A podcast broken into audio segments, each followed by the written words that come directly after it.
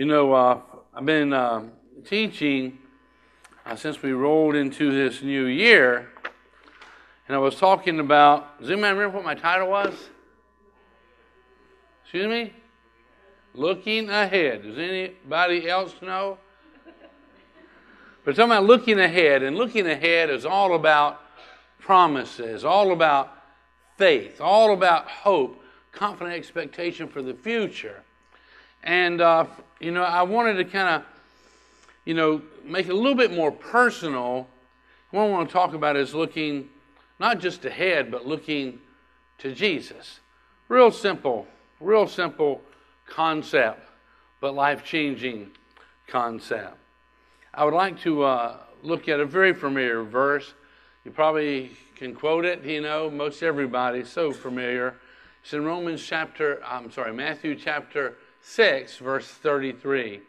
This is in the Amplified Bible, and it says, But first and most importantly, seek, aim at, strive after his kingdom and his righteousness, his way of doing and being right. And you know, God's ways are higher than our ways. It is. And we can learn his ways and we can change our ways and, and start applying His ways to our life. But it says here, be first and most importantly, but first and most importantly, seek, aim at, strive after His kingdom, His righteousness, His way of doing and being right, the attitude and character of God. And then all these things. Is, is there any things that you need? Absolutely. We all need things to just survive in this old planet. He says, and all these things will be given to you also. You know, not just by focusing on our needs, but focusing on. So what's it, what's his name? Jesus. Focusing on the need meter. He is everything we'll ever need. And as we're still in the forefront of this year and still just kind of breaking in January, let's remember to look to Him. Look to Jesus as we launch out in this year. Let's don't get caught up in all kinds of anything else that excludes Him, but put Him first. Seek first God and His kingdom, His righteousness, and all this other stuff that we have need of, it'll come looking for us. It'll be added to us. In the book of John, chapter 14, it says, the person who has my commands, the person who has my commands, this is Jesus talking, the person who has my commands, how many of y'all have his commands? Isn't it awesome? I mean, you know what? We, we got them everywhere nowadays, don't we? Although, this is really one of the best because as I was coming to church, I discovered that my battery was in the red. And I've got like 50 Bibles in here but it was threatening losing them all just for a little bit of power. You know what? I should correct that right now. I'll be back.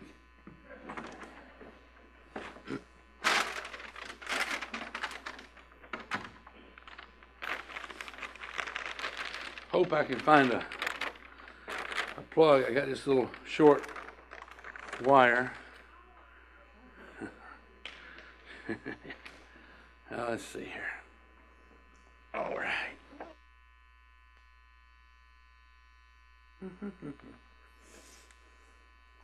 you know, you hate to be without your phone, don't you?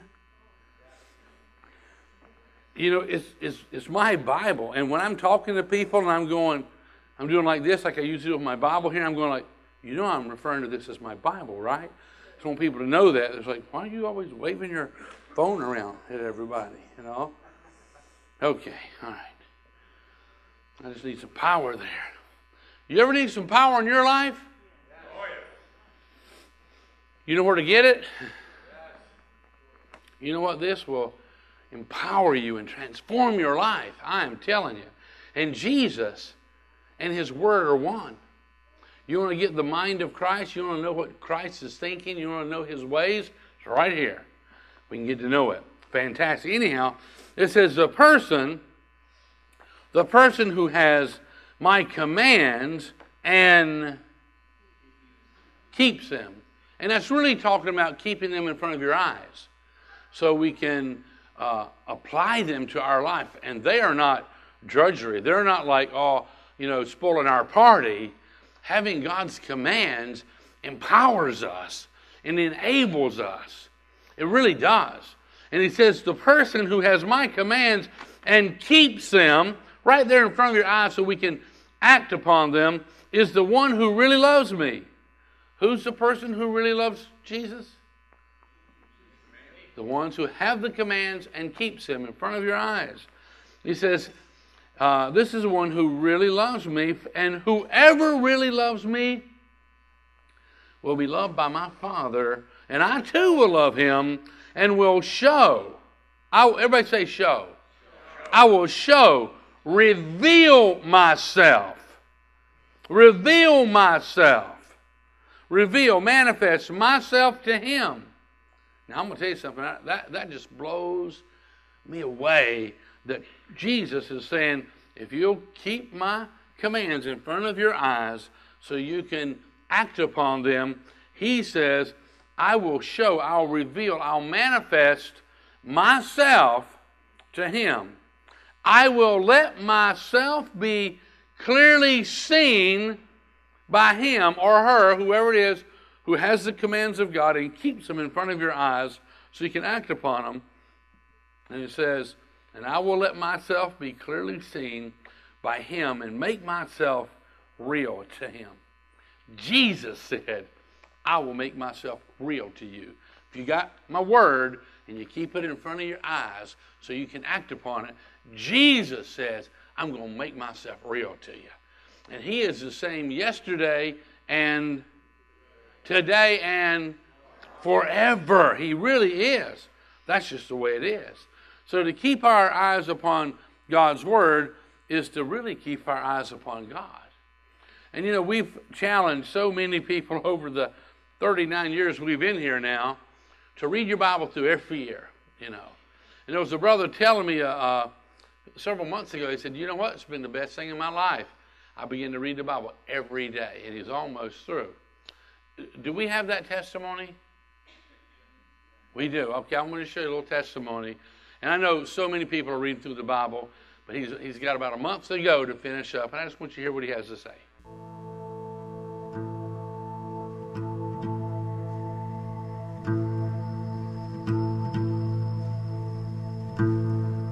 My name is Buck Kalinowski, and I've uh, been coming to the church uh, eight, nine years. I enjoy the messages and uh, I love getting spiritually fed. But last year, uh, Pastor Ron was talking about, you know, how many have read the Bible, the whole Bible. And, you know, I was kind of embarrassed to say I didn't. There, there was a challenge. And, you know, if you can read the Bible in the year, I'm going to try it. So I uh, went on and I got a Bible app. I did it with someone else on the farm, Tyler. Those of you who know me, I have a pretty large horse farm. So we started off, and every morning um, we'd do the devotion. I remember uh, Pastor Ron said, If you pour into God, God's going to pour into you. Uh, there were days I'd read five chapters, and then one verse would just jump out at me, and it would be like, wow, God's talking to me on this one verse. I started noticing that uh, there was a change taking place. I, I, looked at things different. I answered people different. I, uh, I saw things and situations differently. And, and when the enemy would try to attack me, I would say, How would God handle this? Midsummer, uh, I, I was reading, you know, love your neighbor as yourself. And I have a neighbor that is, he's, he's difficult to love because he's, he's always complaining about something I'm doing. And it always has to do with my animals, whether the pony steps into his yard or my little donkey wanders over and is eating his grass. He doesn't call me, he, he calls the police. I try to keep it off his yard, and I've had discussions with both pony and donkey and said, listen, don't go over there. And for the most part, all summer, they were, they were good. Probably we started to notice in August, weeks were going by and his lawn wasn't getting mowed. and it was starting to look pretty shabby. And I was like, wow, this, this is really a blight issue in the town of Wolcott. You know, if I could finally report him and I'll show him, you know, he really has to clean up his yard. I'm reading my devotion one morning, and here comes God's voice. What do you think I would do in that situation? And I was like, well, knowing you, you would, you would probably mow his lawn. And then here came the voice. That's right. So mow his lawn. And I was like, uh, I'm not mowing his lawn. You mow his lawn. I'm not, I'm not going over there. And it was so strong that as I was getting ready that morning, I just said, okay, okay, I'll go over there with my mower and I'll mow the lawn. But I'm only going to mow the backyard because he needs to get out there and he needs to mow the front yard. I start and I go into his yard and I start mowing. And as I'm mowing, God is really working on me. So the backyard's almost done, and I and I'm saying, uh, okay, I'll do one pass of the front yard, Lord, but that's it. So I made it to the front yard, and I drove around the front yard, came into the back, and and again, here comes the voice. Do another one. Okay, I'm going to do one more, but I'm not doing any more. And I did the second. Then I did a third. Then I'm praying, and I'm starting to feel something come over me like, keep going. You can do this. And, and by my seventh, and the seventh was the completion. And it was like, wow, they walked around Jericho seven times. Yeah, now this house can fall. And I said, no, stop it. Stop it. I'm to, okay, Lord, I did it. And now I'm, I find myself going over some spots that I missed. And now I'm humming and I'm, and I'm singing. And my mood changed so much because I was obedient. And now I drive out of that yard, going down the driveway with my mower, singing. And, you know, I don't care if he acknowledged it, appreciated it, but I did it for the Lord. I didn't do it for, for me. Those are the kind of things that came over me reading the Bible this year. Every morning I, I start with the, my devotional, grab my computer, uh, my iPad, and I read, and, uh, you know, the Lord talks to me, I talk to Him, I pray about certain situations. He gives me answers, sometimes right away, sometimes I I uh, have to wait, but keep on praying. And I have 30 days left to complete my Bible in a year. And on day 31, I'm just going to start it over again because um, the blessings, I, I, I can't rave about it more. When the devil attacks, and he is going to attack, don't think, wow, I'm reading the Bible, I'm, I'm set. No, those attacks come, and and when they do, you know, God's word says, listen, I'll give you the tools. And you do what I say, sit back and you watch the outcome. And the, the outcome is real. Um, it's very real. To read your Bible through in a year, it's not too late to start. You can start anytime. But it does give us wisdom and insight, and it changes things. I don't have in my, my scripture lineup, but I do have it on my Bible right over here. And it's uh, in Hebrews chapter uh, 11, verse 6. Let me see. And it says, and let me just read it to you and listen, just kind of absorb. This is what the Bible says. Hebrews 11, 6, it says, and without faith, it's impossible to please God. Where does faith come from? Faith comes by hearing God's word. Without faith, it is impossible to please God because anyone who comes to Him must believe that He exists and that He rewards those who diligently, earnestly, sincerely seek Him, looking to Jesus. And when you and I are, are looking to Jesus and we're in His Word, we're, we're, we're trying to become better acquainted with Almighty God who loves us and has got purpose and plan for our life. I'm going to tell you, you will discover. If you seek, you shall um, find. You really, genuinely shall. Well, here, let me charge my Bible back up here.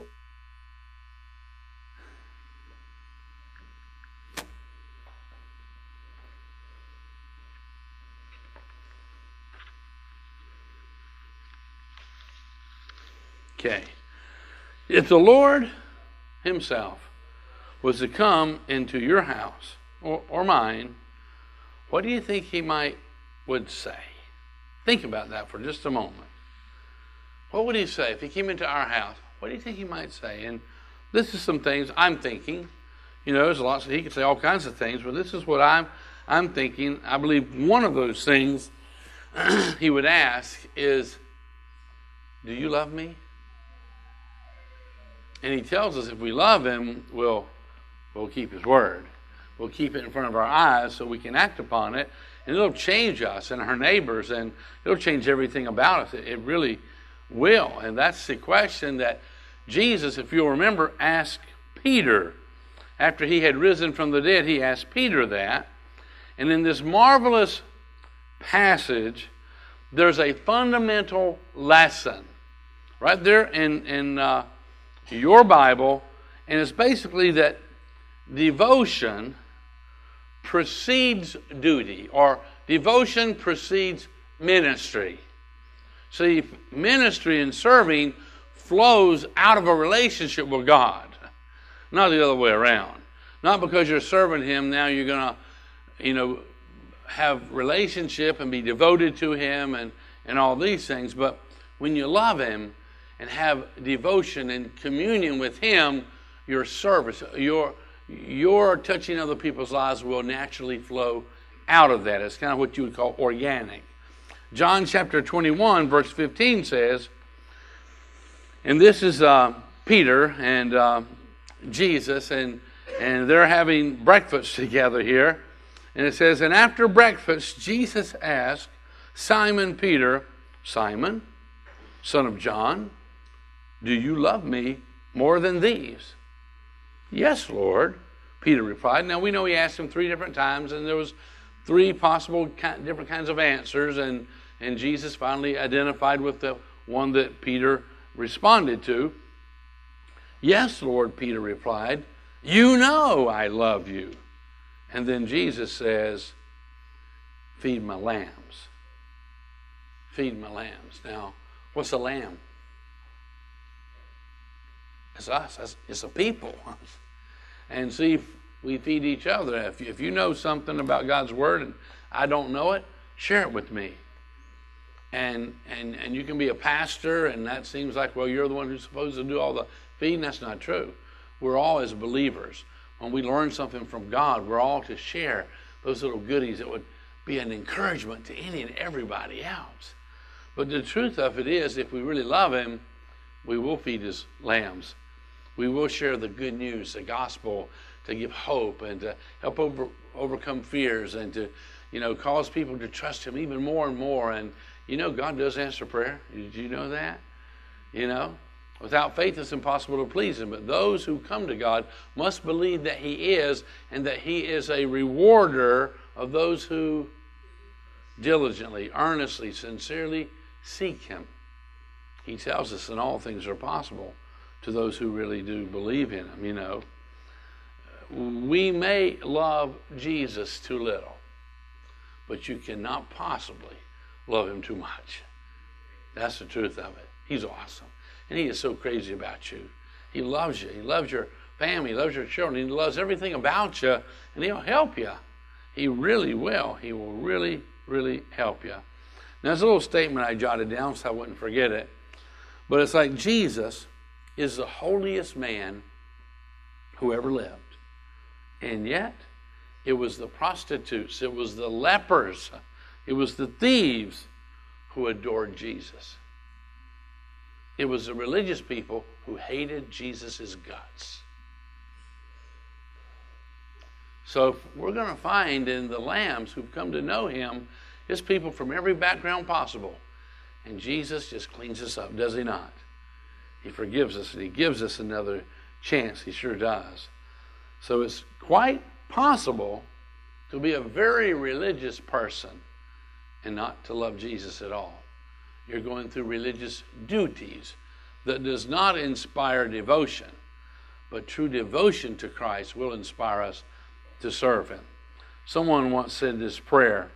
They said, I love you, Lord, not only for what you are, but for what I am when I am with you.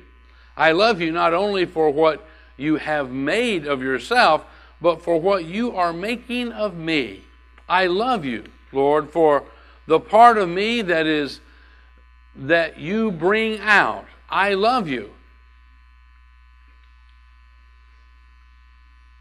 I love you. For the part of me that you bring out, I love you for putting your hand into my heaped up heart and passing over all the foolish, the weak things that you can't help dimly seeing there, and for drawing out into the light all the beautiful belongings that no one else had looked quite far enough to find. I love you because you are helping me to make a to make of the lumber of my life a tavern, not a tavern, but a temple. And of works of my everyday, not a reproach, but you're making within me a song. Hebrews 12:2 says, "Therefore, since we are surrounded by such a huge crowd of witnesses to the life of faith, let us strip off every weight, strip off every weight that slows us down, especially the sin that so easily trips us up, and let us run with endurance the race that God has set before us. We do this, we run this race, we strip off the, the weight and we strip off the sin. Verse 2 says, We do this by keeping our eyes on Jesus. That helps us more than anything else. Keeping our eyes on Jesus, we, we see Him in His Word, we behold Him in His Word, and we are changed from glory to glory as we behold Him in His Word. He says, and we do this. We run the race. We strip off the weight. We strip off the sin that trips us up. We do this by keeping our eyes on Jesus and by keeping his commands in front of our eyes. Keeping our eyes on Jesus, the champion who initiates and perfects our faith. Another translation says the author and the finisher of our faith. But it says here, the champion who initiates and perfects our faith, because of the joy awaiting him, he endured the cross. Jesus did, disregarding the shame. Now he is seated in the place of honor beside God's throne. And I'm going to tell you, he's crazy about you. God never has a stick in his hand looking to pop you with it, ever. He's not that kind of a, a God. He is not that way at all. My Bible says that God doesn't love, but that God is love. And He is. And He loves us. He's crazy about us. You remember uh, Jesus, there was this uh, home he would go to from time to time. He'd just pop in, bring his disciples, you know, give the ladies here a heart attack, you know, because, of, hey, we're coming for lunch. You know, it's like, oh, no, you know, don't have everything ready. And if you'll remember Martha, Martha was there, Jesus and all of his disciples and some other followers were hanging on. And Martha was in there trying to get a meal together, getting everything on the table. And she's, where is Mary, her sister? She goes in there, and Mary is doing what? She's sitting at the feet of Jesus, just looking and clinging to every word that Jesus is saying. And she's just loving it. She's not doing anything in the kitchen, and Martha comes in there and goes, Mary, you come in here and help me. These guys are hungry, and we got to prepare them a, uh, something to eat in a few moments. Gee, and then she starts telling Jesus what to do. You ever tell Jesus what to do? Jesus, you tell Mary to get in that kitchen and help me fix this meal. And it says here in Luke chapter 10, verse 42, and this is Jesus responding there's only one thing worth being concerned about. Martha, he's talking to Martha. There's only one thing worth being concerned about, and Mary has discovered it, and it will not be taken away from her. Mary's eyes, Mary's eyes was on Jesus. She was looking to Jesus. He's in her home. She's clinging to every word. Martha's eyes was on the work. Oh, there'll be plenty of time for work. I suspect if Martha had said, Move over, Mary, and just clung to every word, I think it would have probably been a miracle that took place. And that it went in there and that had all kinds of food on the table already. I don't know how, but I do know he multiplied fish and bread and he did all kinds of miracles, so I assume that he would have probably done something similar. So don't ever put your ministry or your serving other people ahead of spending time with Jesus, who's crazy about you. He gave his life for you to wash your sins away so you can live with him. And then he rose from the dead.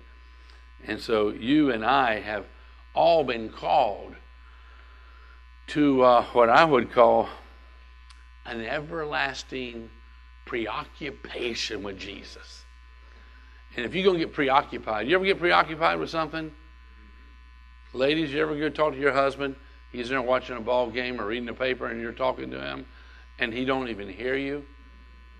You ever seen something like that? Don't say yes or no, not right now, but but he's preoccupied with something.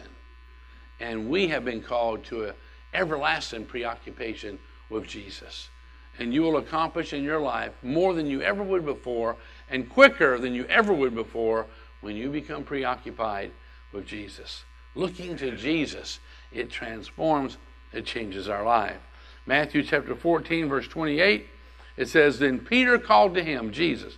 Peter was in a boat, you know, and here comes Jesus walking on the water in the evening time. And Peter called to him, Lord, because they were all fearful, Lord, if, if, if, if it's really you, tell me to come to you walking on the water. I mean, he was a brave soul, was he not? You know, you got uh, you know admire that about Peter. In verse 29, yes, come, Jesus said. That's all. Good. Come. So Peter went over the side of the boat and he walked on the water to Jesus. And, and, it wasn't frozen or nothing either. Just I want to clarify that, you know. It wasn't New England, you know. So Peter went over the side of the boat and he walked on the water toward Jesus. But when he saw the, the strong wind and the waves, he was terrified and he began to sink. Save me, Lord. Why was he beginning to sink?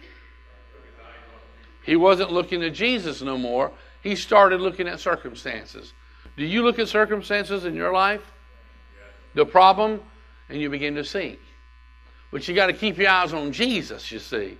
Okay, there's waves. Sure, there's wind. There's storms. These waves are going up and down. You start staring at them. You're feeling the wind, seeing it, feeling it, and you start thinking, you know, man can't walk on water. So, when I'm talking about looking to Jesus, I'm talking about 24 7. And when circumstances start dictating that they're going to control us, we need to start looking at Jesus. We need to get in His Word and His promises and hear what He's telling us. It's so important that we do. So it says in verse 30, but when he saw the strong wind and the waves, he was terrified and began to sing, Save me, Lord, he shouted. And Jesus, Jesus did what? Waited a couple days. Immediately, he reached out and grabbed him.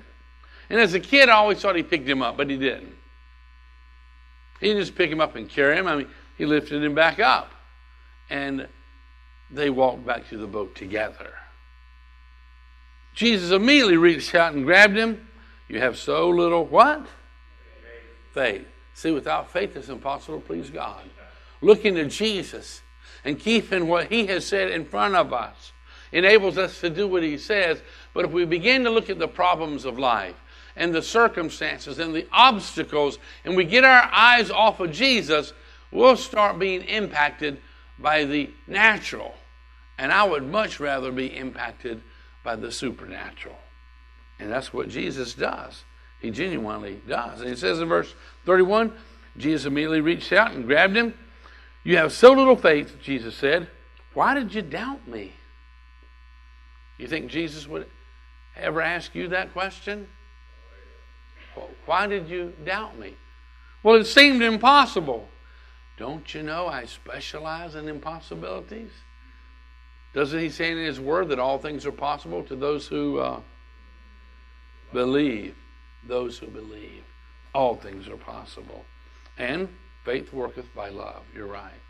Verse 32 goes on to say, when they climbed back into the boat, the wind stopped. Then the disciples, see, only one got out. The other ones wasn't saying, hey, Lord, tell me too. They were like, I'm going to stay in the boat, you know.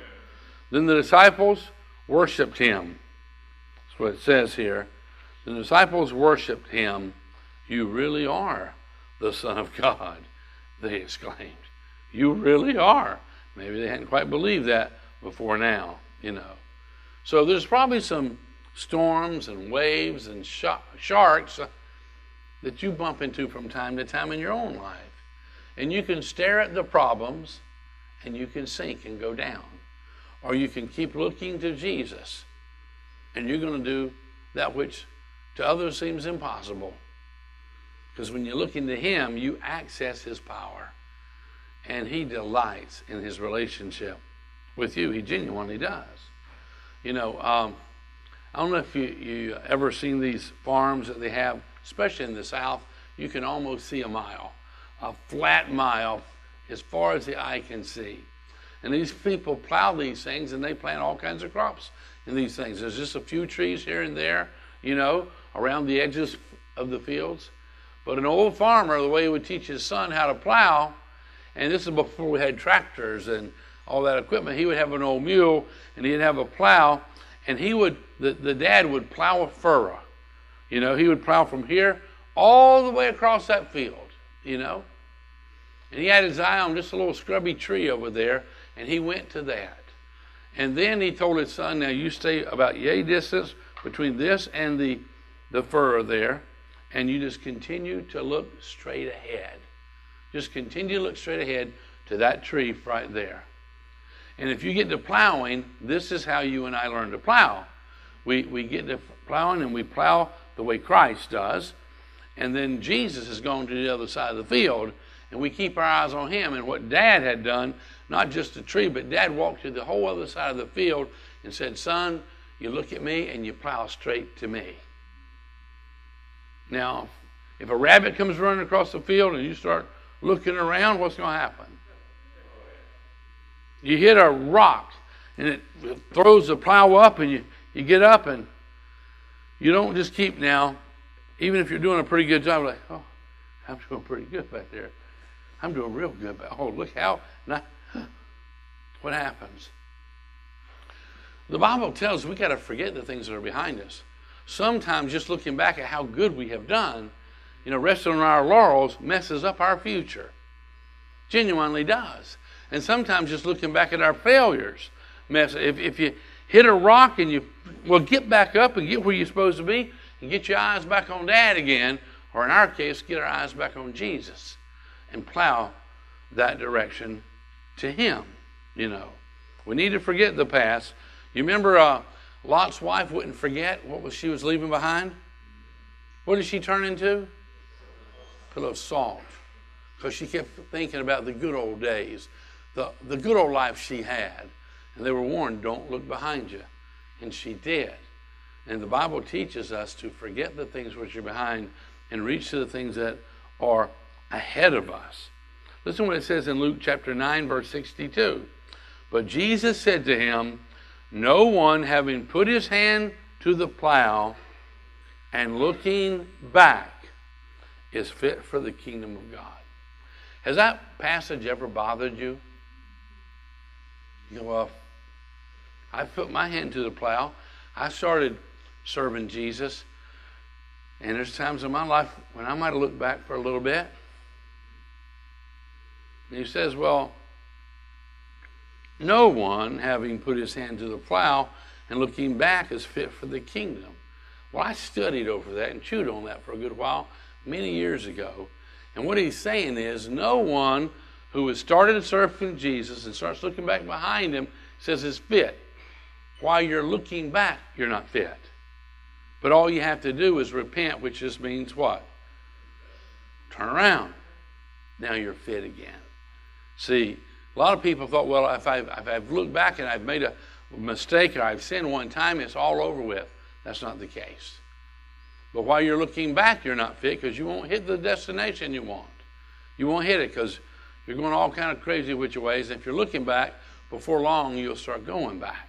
You know, that's what he's telling us there. But we get those things right, and it's like, okay, I did that, but I'm looking back at Jesus. I'm looking at Jesus the author and the finisher of my faith, you know, and it changes everything.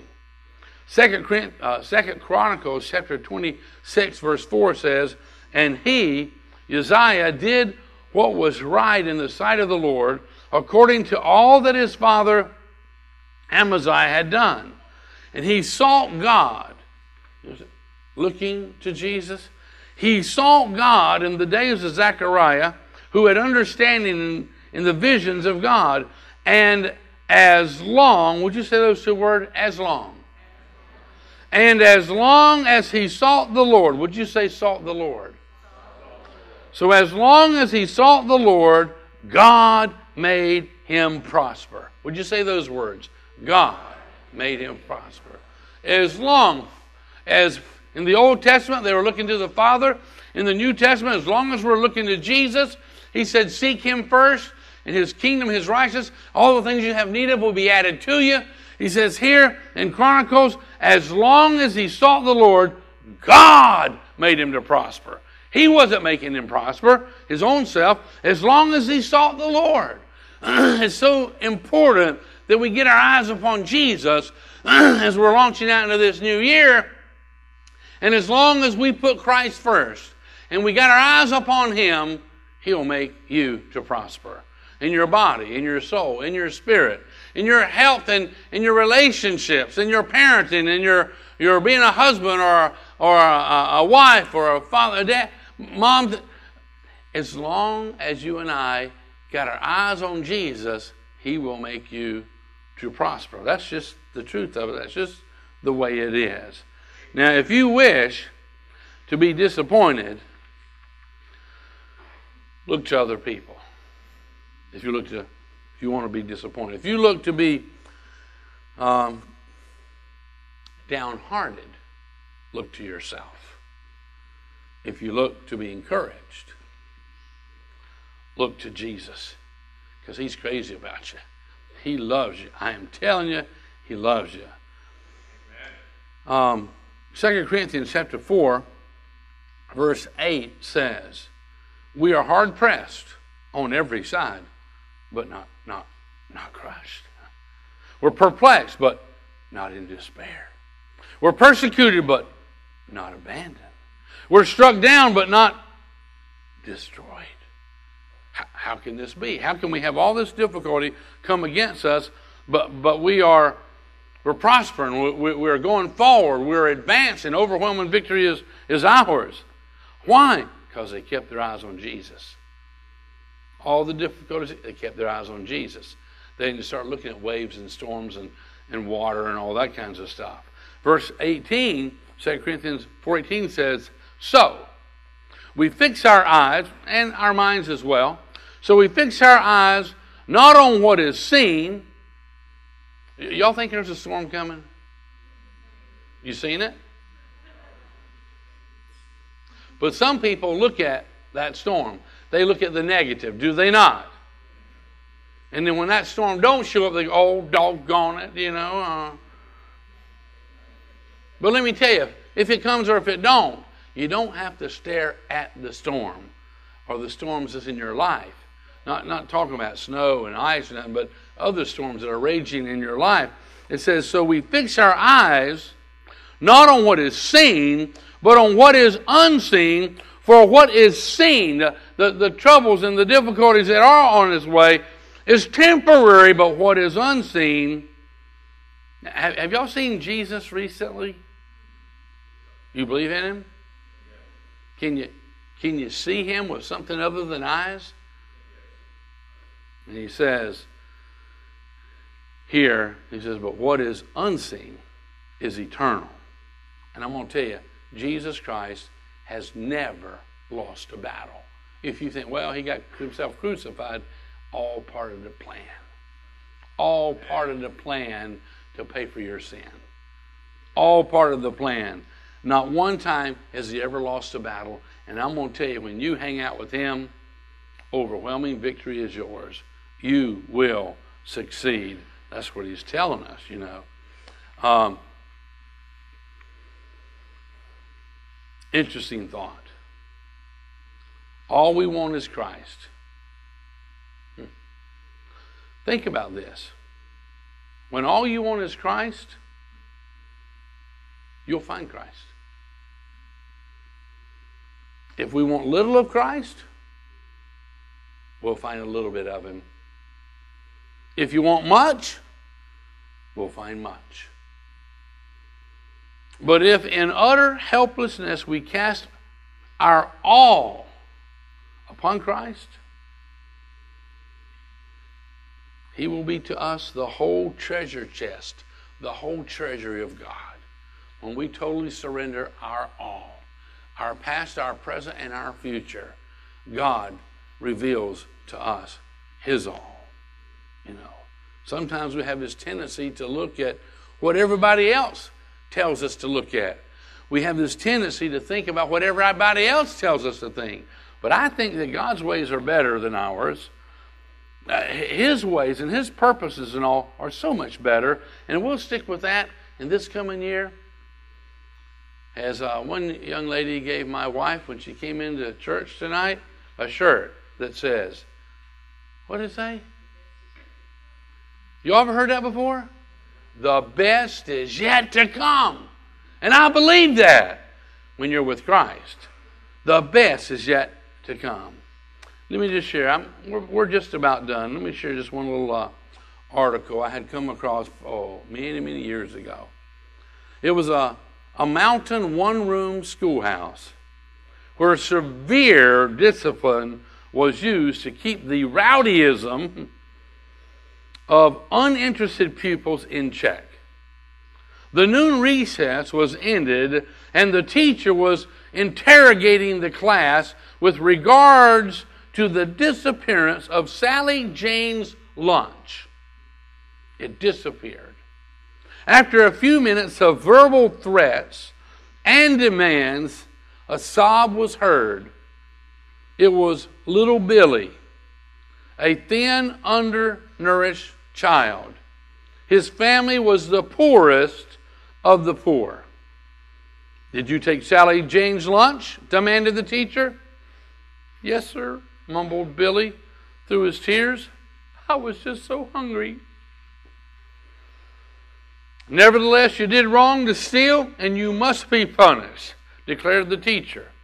And as the teacher removed the leather strap from its place on the wall, Billy was ordered to the front of the room and told to remove his shirt. The arm of the teacher was raised over the bent and trembling form of little Billy. Hold it, teacher, shouted a husky voice from the rear of the room. It was Big Jim striding down the aisle removing his shirt as he came. Let me take his whipping. He begged the teacher, Let me take it. The teacher was aghast. But knowing that justice must be demonstrated, he consented and laid the belt to the back of Big Jim with such force that even the stronger boy winced and his eyes watered. But Billy, never forgot the day that Big Jim took his place.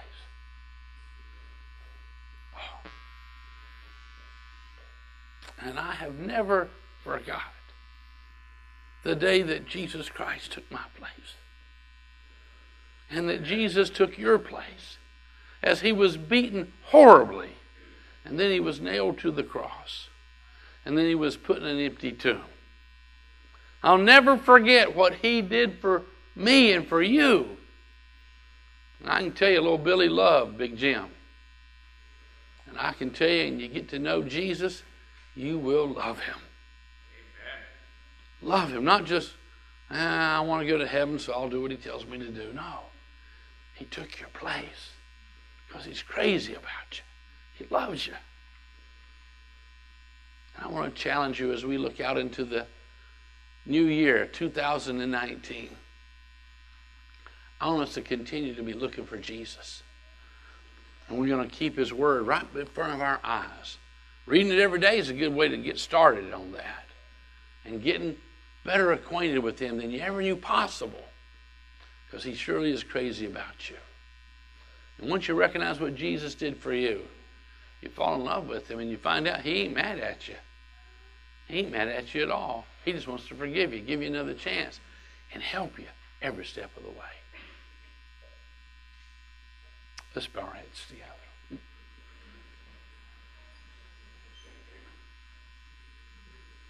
Father, I ask that you would just minister to the men and the women, the boys and the girls who are in this place.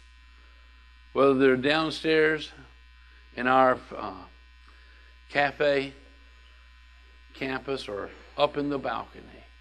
And all those who are watching online tonight and on another date. Father, I ask that you would just help us to look to Jesus.